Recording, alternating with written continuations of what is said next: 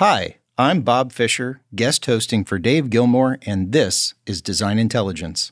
You'd be hard pressed to find an architect or design professional who believes their clients understand and will pay for the true value of design. As part of our new series called Designing Value, we'll be talking to leading thinkers about how we define and communicate the value of design to provide actionable insights to apply in practice. Our guest today is Tyler Goss. Tyler is an architect and innovator with a diverse career with companies from WeWork to Disney Imagineering, and now as a VP and global digital lead at AECOM. On this edition of This is DesignIntelligence, he shares his unique background and what he's learned that informs his perspectives on the value proposition of design.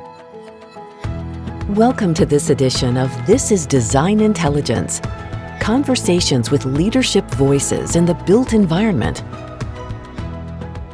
Tyler Goss, welcome to This is DesignIntelligence. Thanks so much for being with us. Well, thanks for having me, Bob. Appreciate it. Well, I was really excited for this conversation because you have a really unique backstory and you have a lot of different perspectives with which to look at this central topic of the value of design. Tell us a little bit about where your perspective comes from what your story is. You know, I trained as an architect. I've been an architect for, I've been a licensed architect for quite a while now, since 2010. Um, but this all really stems back to an incident in grad school. I uh, was in my second year of grad school, and for some reason, you know, mental health or otherwise, uh, I found it very difficult to justify any design decisions I was making based on, solely on my design intent. Uh, it, the the way that I've always described this is, I started to feel what gives me the right to put this line here. What gives me the right to, to say that this this corridor is here, that this room is here, that this program is here?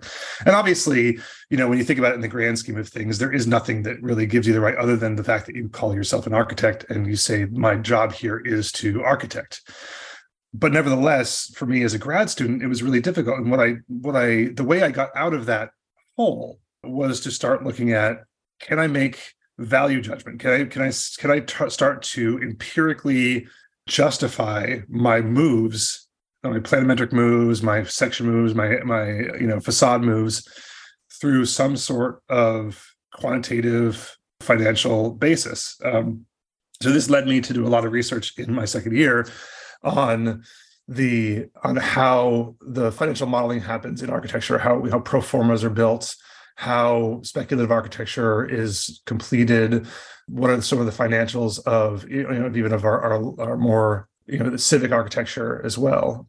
And it got me out of the out of a place where i couldn't draw anymore.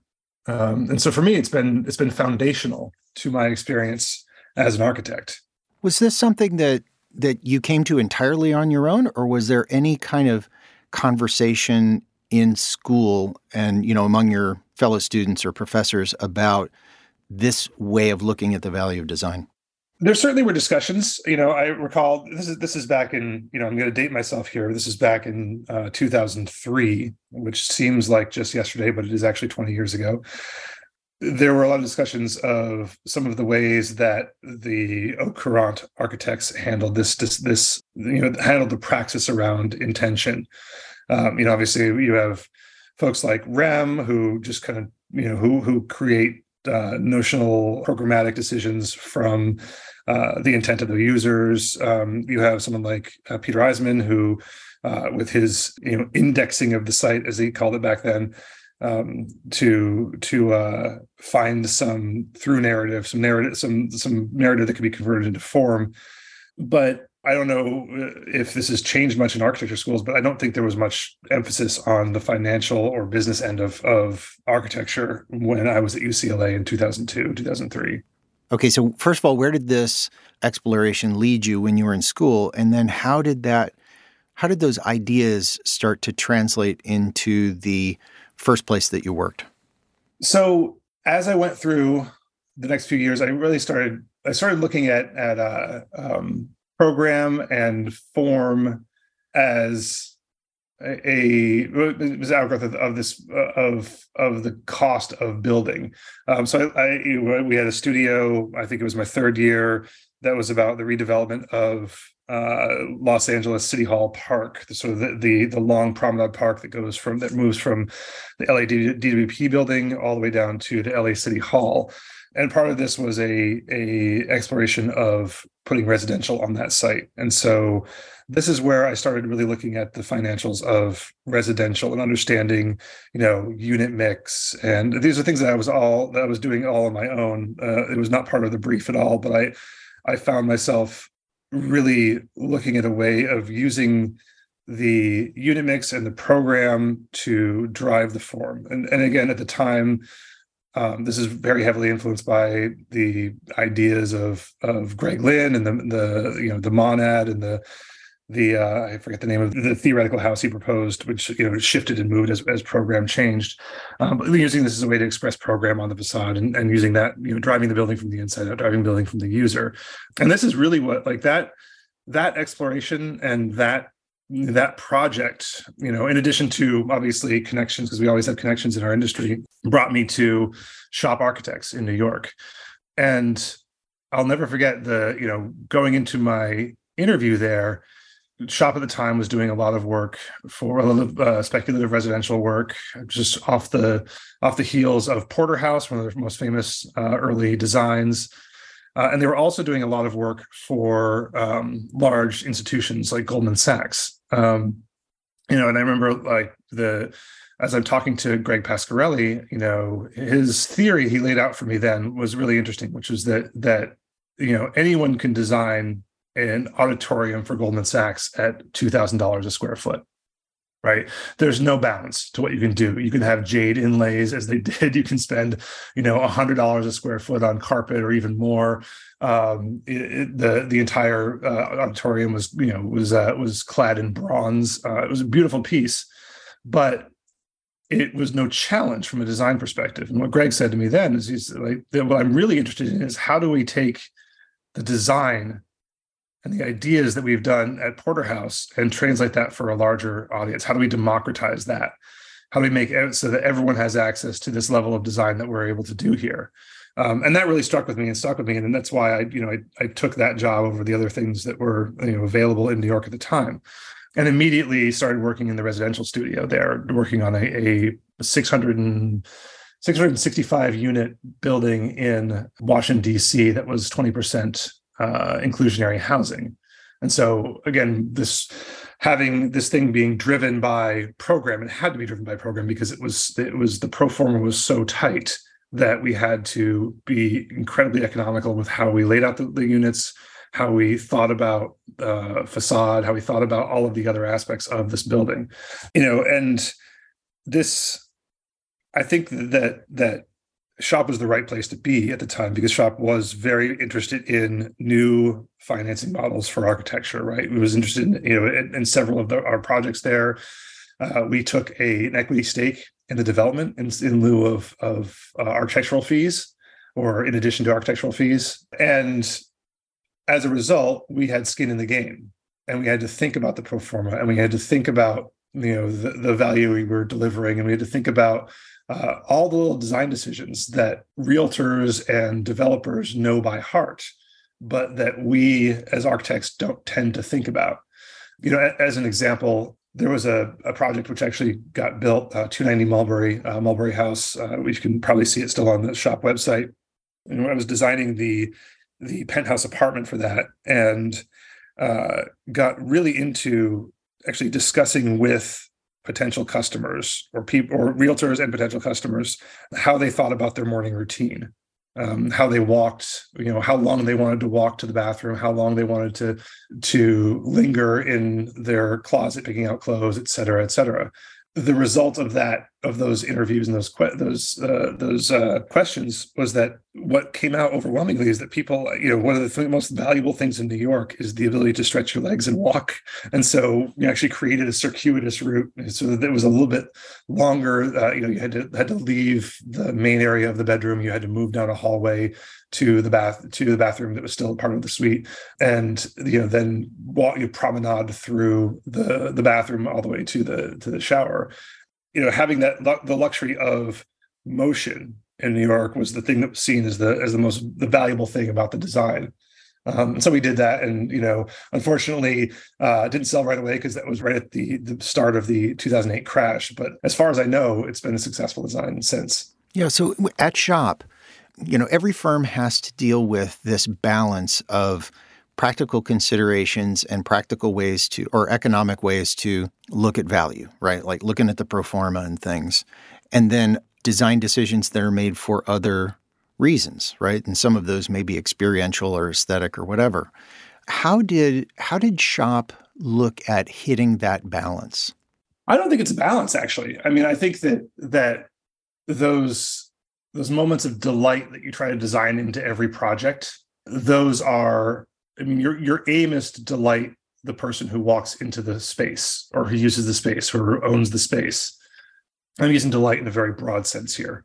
And because of that, because that's that's the goal that's you know delight is what the customer values right the, what he delights in or what they delight in is is what they value um, so you know i i know it's it's a bit of a, of a wide definition of value but i, I think that any of those things that, that you know the delight uh, is is the value in the design now when you talk about the purely economical the purely brass tacks economical concerns of it those are boundary conditions, right? Those are the the we know what we have in terms of budget, in terms of capabilities of the trades in that area, in terms of what we believe to be the return on the investment uh, in the case of a speculative or or uh, you know speculative building, and the balance is trying to leverage design to create the most value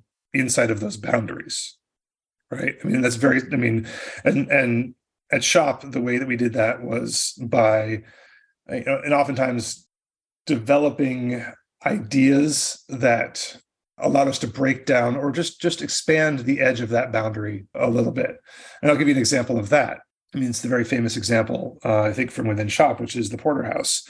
So the Porter House is a adaptive reuse of a warehouse building in the meatpacking district in New York City, and the site was available uh, for purchase. There was this number of developers competing for it, and uh, the developer we ended up working with, uh, they came to us to ask us for design decisions that would help him win the battle for the site, win the bidding for the site. And what we came up with in, in concert with Buro Happold was a cantilever that uh, extended the building 10 feet over the site next to it. Now they bought the air rights. The, the air rights were available as part of this, so we were not, you know, impinging on on that site at all. And because that was about five feet longer than the, you know, than expected, we were able to create a huge amount of extra square footage very cheaply. You know, it ended up being 300 square feet, I think, per floor for six floors. And that, you know, at the time, well, those were those buildings were selling. The building was selling for five hundred dollars a square foot or six hundred dollars a square foot. So you could see how that money, you know, how that that finding that one design decision that allowed us to extend the building out further created all of this money out of thin air. That then allowed the developer to bid more for the land and win the project, and then we won the project as well as a result of that. Right. And so through this design decision, you were able to really enhance the the financial value uh, of the deal for the uh, for the developer. So it sounds like a healthy way to look at this, or a way to keep uh, financial or economic concerns from being seen as barriers to design, is this whole idea of parameters. Well, they're soft boundaries, right? They're they're not barriers to design. If you if you start saying you know, and this is again, I think we're you know, going back to my experience in grad school, seeing those barriers as hard, seeing those boundaries of of cost, not value, but cost as hard, or the seeing the the uh, capabilities of the trades as hard and fixed, you're not going to be able to, to create something new as a result. Where did you wind up going after shop? so I, I, briefly had my own practice in Vermont, but then the, the next big move was to Turner Construction. There is definitely a stigma still in this day and age uh, about architects that go and work for construction management firms. It's not design in a traditional circumscribed sense. But mm-hmm. again, we're talking about soft boundaries here, right? Mm-hmm. So what I saw at Turner and what was, you know, what uh, you know, uh, Jim Barrett, who was who became my boss and mentor, what he saw was there were incredibly interesting design decisions, not design of the building, but design of the process by which we built buildings that could be made in construction and would have outsized impact on you know innovating the industry making the construction industry more productive building better buildings et cetera you know and this this was the this was around 2010 this is the time when when uh, every every construction firm was building up and developing their BIM departments, right? Mm-hmm. So I went there to work to to run the BIM department for for Turner Construction, and again, that's also that also comes right out of Shop because mm-hmm. Shop was a very technically advanced firm, technically forward firm. We used a lot of new technologies um, or or emerging technologies like generative components or Rhino and Grasshopper, um, Revit. Uh, at the time, these were all controversial departures from AutoCAD. And so having that BIM background, having that technological background allowed me to make the jump into construction technology at Turner. Mm-hmm. Um, and so when I when I'm talking about design decisions um, or designing a process as opposed to designing a building, I'll, give you an example again. You know, World Trade Center Tower Two was a, was a Turner construction project, uh, and you know we had produced from the 2D drawing set that the uh, architect had built. We produced 3D models uh, and we went ahead and ran interference checking, clash detection on them, mm-hmm. found uh, on on the order of 40,000 clashes per floor based on the drawing set that was produced by the by the architects. Wow. Of course, this is the classic conundrum of drawing in 2D is that you have no chance to you only your visualization of the 3D space is happening only in your head, and therefore it's somewhat fallible. Like mm-hmm. the, the architect has to translate their 3D ideas into 2D and make sure that everything is correct and everything is nestled correctly. And then, of course, you have all the other trades that have to put all their all their work in there as well. And so we realized because of the scope of the scale of of the clash in this building that we were never going to get out of the ground if we didn't change the process by which we mm-hmm. uh, reviewed and re- resolved those clashes. So this is when we developed, you know, at the time, the way that clash detection was done and clash and, and, and, interference resolution was done. Well, one, it was done on a light table with mylars, 2D mylars, which took forever and was quite fallible. Um, we had just started to crack this the uh, the code on on 3D clash detection uh, at Yankee Stadium, and the way that we did it there, and the way that it was becoming the standard process for doing this was that you would meet once a week, you would tell everyone what their clashes were, they would go and work to resolve them, uh, and then they come back the next week and you do it all over again. And what this, the problem with this was that these folks were working in a vacuum, right? So they they would go for a week and try to resolve their stuff, and they'd come back and they may have resolved 500 clashes but they had created 300 more. So this is you know, one of those two steps forward, one step back kind of situations, and it was too slow to meet the schedule that we had for the trade center.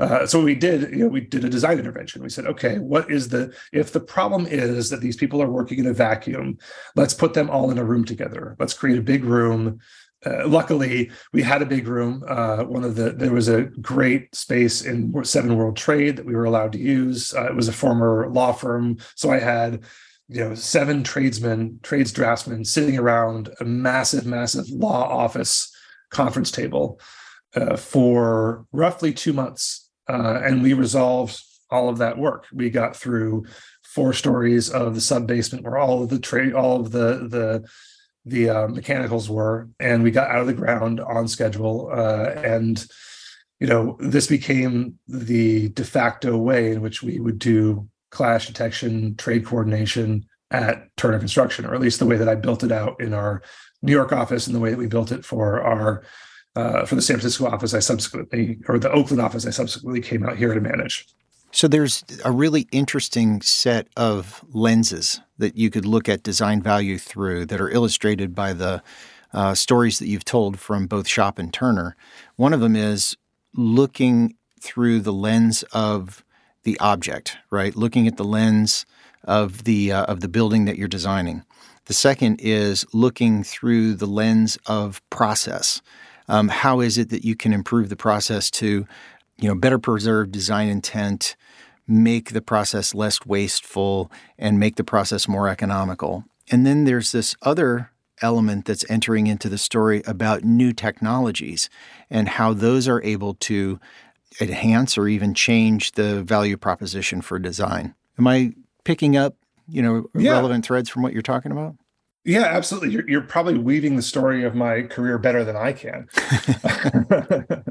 yeah, I mean, the technology is an interesting one because you know the the goal of technology is ultimately in, in our industry is process efficiency, right? So it mm-hmm. does it does serve process and it, and uh, or at least that's one of the goals. And it does serve design as well. If you start, if I start to think about it, you know, in earnest here, because it allows you some of the new technologies, the NURBS-based technologies, or or um, you know, surface modelers allowed us to do form in a way that we hadn't been able to do form before. You know, the, I think the classic example of that in the industry is Frank Gehry's use of CATIA uh, mm-hmm. as uh, in, in the development of both Bilbao and the Disney Concert Hall. Mm-hmm but the for me the interesting thing with technology um, is that as an industry technology is constantly expanding on soft boundaries right they're constantly finding ways. And yes some of those ways are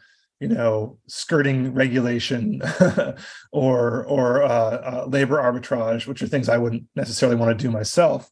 But there have been some really astounding and interesting you know developments. And, and i think we all you know we all today give Revit a hard time because it's old and it's clunky uh, and people still believe it's slower than drawing by hand or drawing drawing in in AutoCAD, and, in some cases that is true.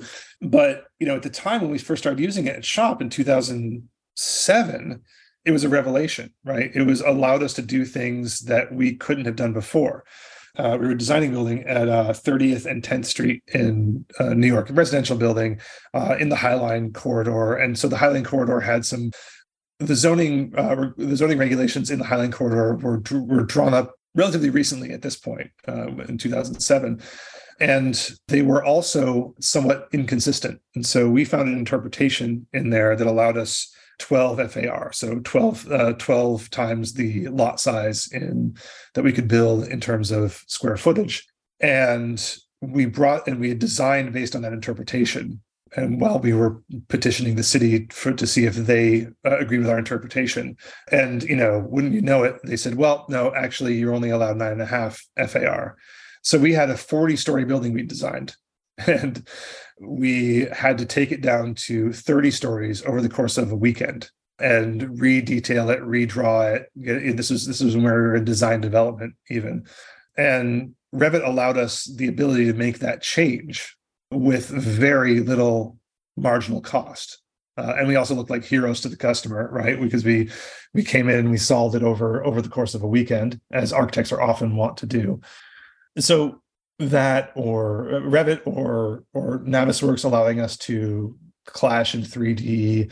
Um, some of the most the more interesting technologies that are out there now uh, are around I mean, really like bringing you know even bringing AI and and into co- the computational design space like you know like Hypar or uh, Victor which are doing very interesting things with computational design outside of the platforms you know, outside of Revit and Dynamo and then just you know all of the project management and and process management tools that have that have emerged, the construction management tools like the StructionSite or uh, uh, OpenSpace. These are all tools that extend the capacity of your architect or engineer or construction manager to do their work.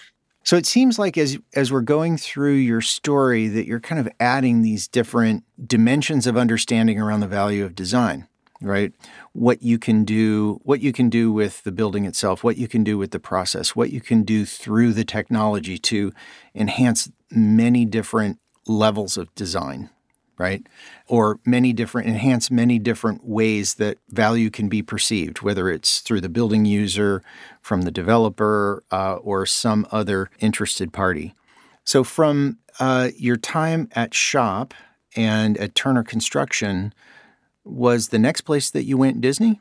No, actually, I, have I spent a couple of uh, I actually had a couple of different places I went during that time. You know, I, I think most of the folks in the industry are aware of Case Design, uh, which was a a BIM consultancy and BIM and, and, business process consultancy that Dave, founded by Dave Fano, Steve Sanderson, and Federico Negro to to develop technology solutions for the industry. And so, you know, that was sort of extending that that technological thread that we all had started at Shop together. You know, from from there, uh, case was sold to WeWork.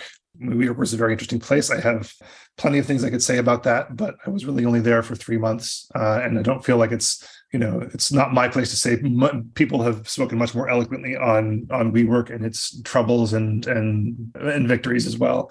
But uh, from there, I spent some time at Turner uh, working directly in our innovation and technology uh, group, just trying to find new solutions for the construction industry. Uh, and then from there, I went to Disney Imagineering, um, which, frankly, Disney Imagineering was was far and away one of the most interesting places I've ever worked or ever experienced. Um, you know, imagine imagine imagine an industry uh imagine a, a, business where the people you work with are the absolute best in the world at what they do. Not you know top tier uh no the best. I mean the you know disney imagineering is made, is made up of over 100 different disciplines uh, and the people who work in rides uh, ride engineering ride controls show engineering, show controls, show lighting, you know, animatronics. Um, if you want a job in those places, if that's your passion in life, that's where you go. And I got to work with these people every day, uh, which was just absolutely amazing.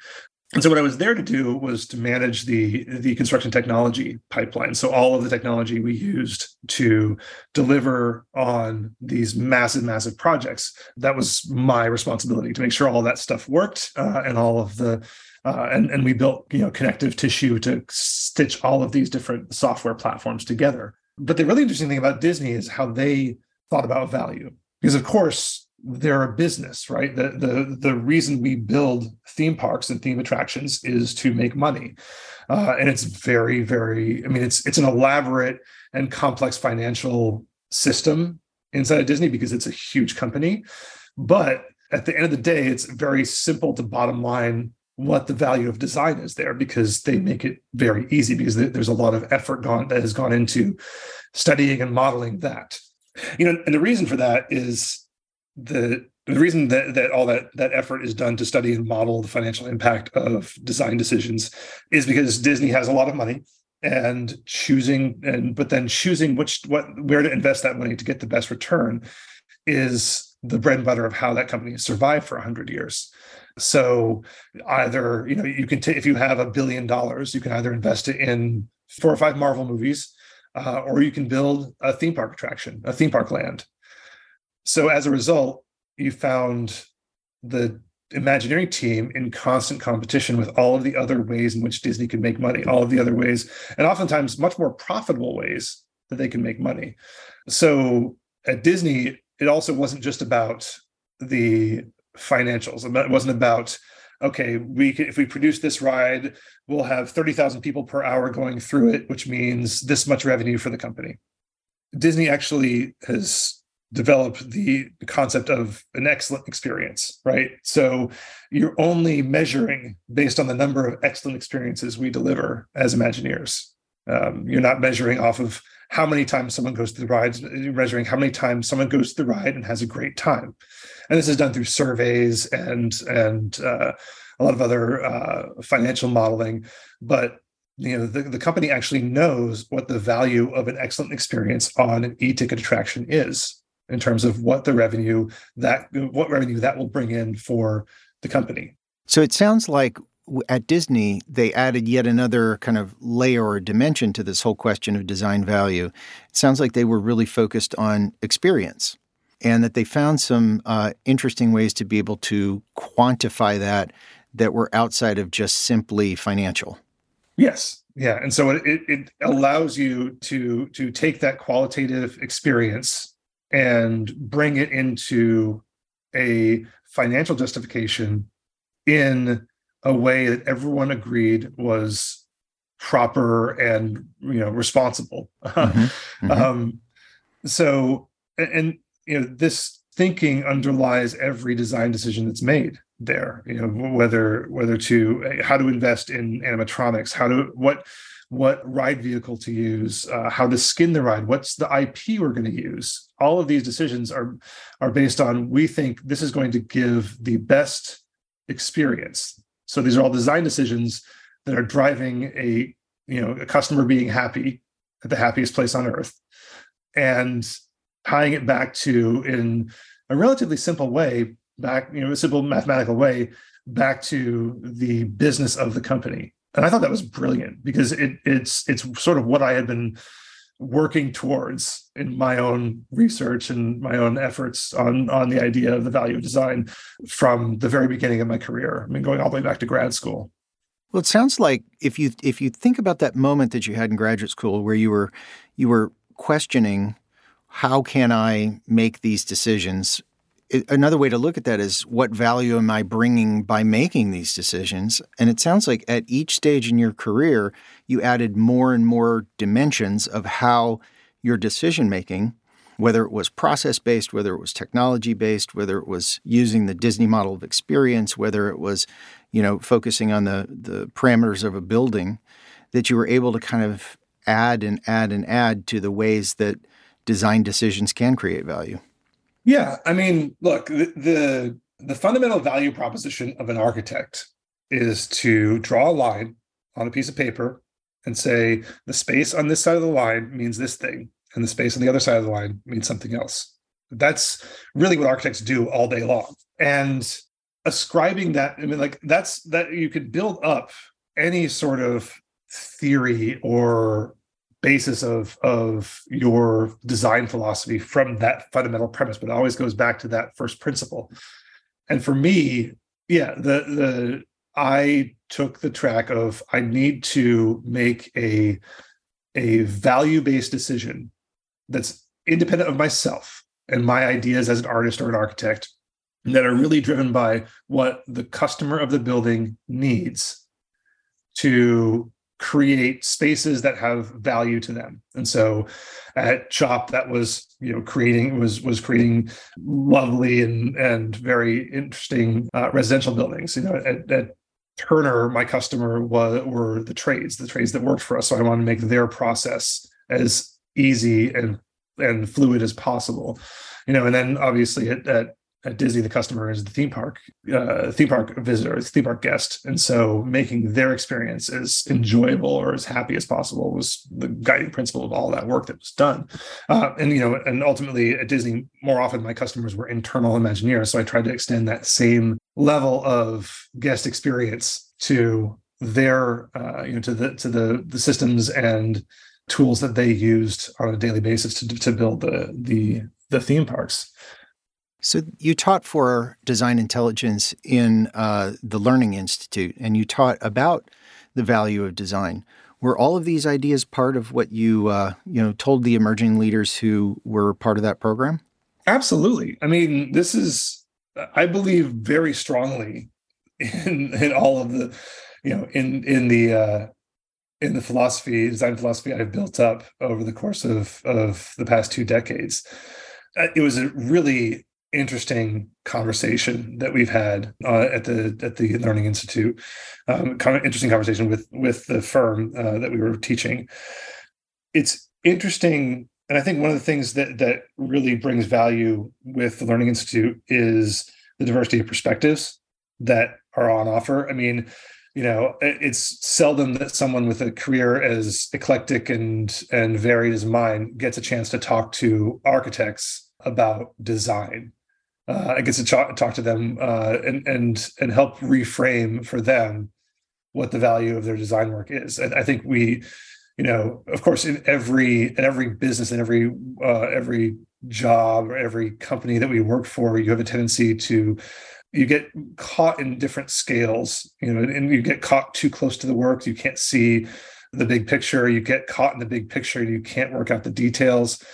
And what I really enjoyed about teaching that course was the ability to move scales to reground the the company's perception of what their value was and to you know ultimately I, I, think hopefully to change how they think about design change how they think about about the way that they work. I mean there's nothing that that makes you happier as a teacher than to see your ideas put into practice well and to see perhaps people who you're trying to work with expanding the parameters of how they uh, how they look at the value of design in this case pushing on those soft boundaries again yeah absolutely so let's let's start to bring this back to your day-to-day life now. So after Imagineering, where did you go?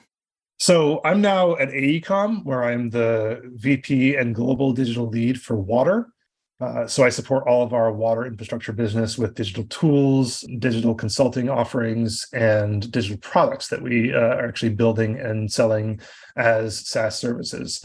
And so, I mean, the reason that I chose to go to AECOM again was was a moral and ethical one. I mean, I, I came out of Disney having produced Joy. That was the ultimately the product at, at, Disney, and and it's hard to argue with that from an ethical standpoint. Although I think a lot of people do with Disney in the way that they they gatekeep that joy, but the idea of working in the water, um, which is ultimately the most important thing on this planet, and has been really eye opening to me. The way that that this industry thinks about its responsibility to the planet, to the people it serves, is you know it, it's an extension. It's it's a continuation of how Disney thinks about its guests. So what we've been doing recently is you know a lot of the work that we did at Disney, a lot of the work that I did at Disney, which is to build tools and software that make my coworkers' lives easier. So we're building a lot of design automation tools to help automate the process of engineering wastewater treatment plants uh, and and pipe networks and things like that. It's also an opportunity to build out software that takes the engineering expertise of AECOM and opens it up to a larger audience, creates more value in the world uh, because instead of having to buy hours from AECOM, which are expensive. You can buy software from AECOM that helps you do the same thing as, as our engineering expertise uh, would be. And one of the, my great, my favorite examples of that is the new platform that we've built called Pipe Insights, which is a AI-based machine vision tool for sewer inspection. Now, this is a process that uh, historically, you know, is you, the historical way of doing it is you you take a little camera that's on a dolly, you drop it into a sewer, you drive it down the sewer, and as you're driving it down, you have an operator in a truck that's sitting in the middle of traffic, marking out every single defect in that sewer. And what we've done instead is now you can just go and you can throw a robot in the sewer. It can crawl its way through the sewer, and then on the other end, eh, you drop that video into uh, the Pipe Insights AI engine, and it will identify and code over 280 different types of defects that in the North American market. And so this takes thousands of years of engineering expertise that have been imparted into, I think we had 20, uh, 25 different engineers who were trained and certified inspectors that were training the, AI vision model to recognize all these things. And so now you get access to that AECOM expertise, but you only have to pay a software price for it. And to me, that's the that's the biggest victory is building out tools that make it so that we're not just working with the uh, LADWPs or the uh, SFPUCs of the world, these big you know big cities uh, but we can offer the same level of service to you know to municipalities with maybe 500 subscribers for me, that's the goal uh, at AECOM is to get our expertise, democratize it out so that everyone who, who needs that expertise can get it at a price that they can afford. And all facilitated by new technologies and maybe some design thinking. Absolutely. Well, Tyler, it's been fantastic to hear uh, this incredibly varied and rich career path that you've been on and all the different ways that you have learned to you know expand upon the value of design and the way that you look at it. Just really appreciate you uh, coming into this is DesignIntelligence and sharing your story with our audience. Well thanks bob. This has been a lot of fun and look, this is what I love about DesignIntelligence the ability to dive deeply into things that matter to me and matter to hopefully matter to your audience and really move the needle on on how we think about the future of this industry. Well, really appreciate it. It was great to talk to you. Thanks. Anytime. Thank you for joining us for this edition of This is DesignIntelligence. The producer is Laura Spells. The sound engineer is Jared Knabel. This has been a DI Media Group production.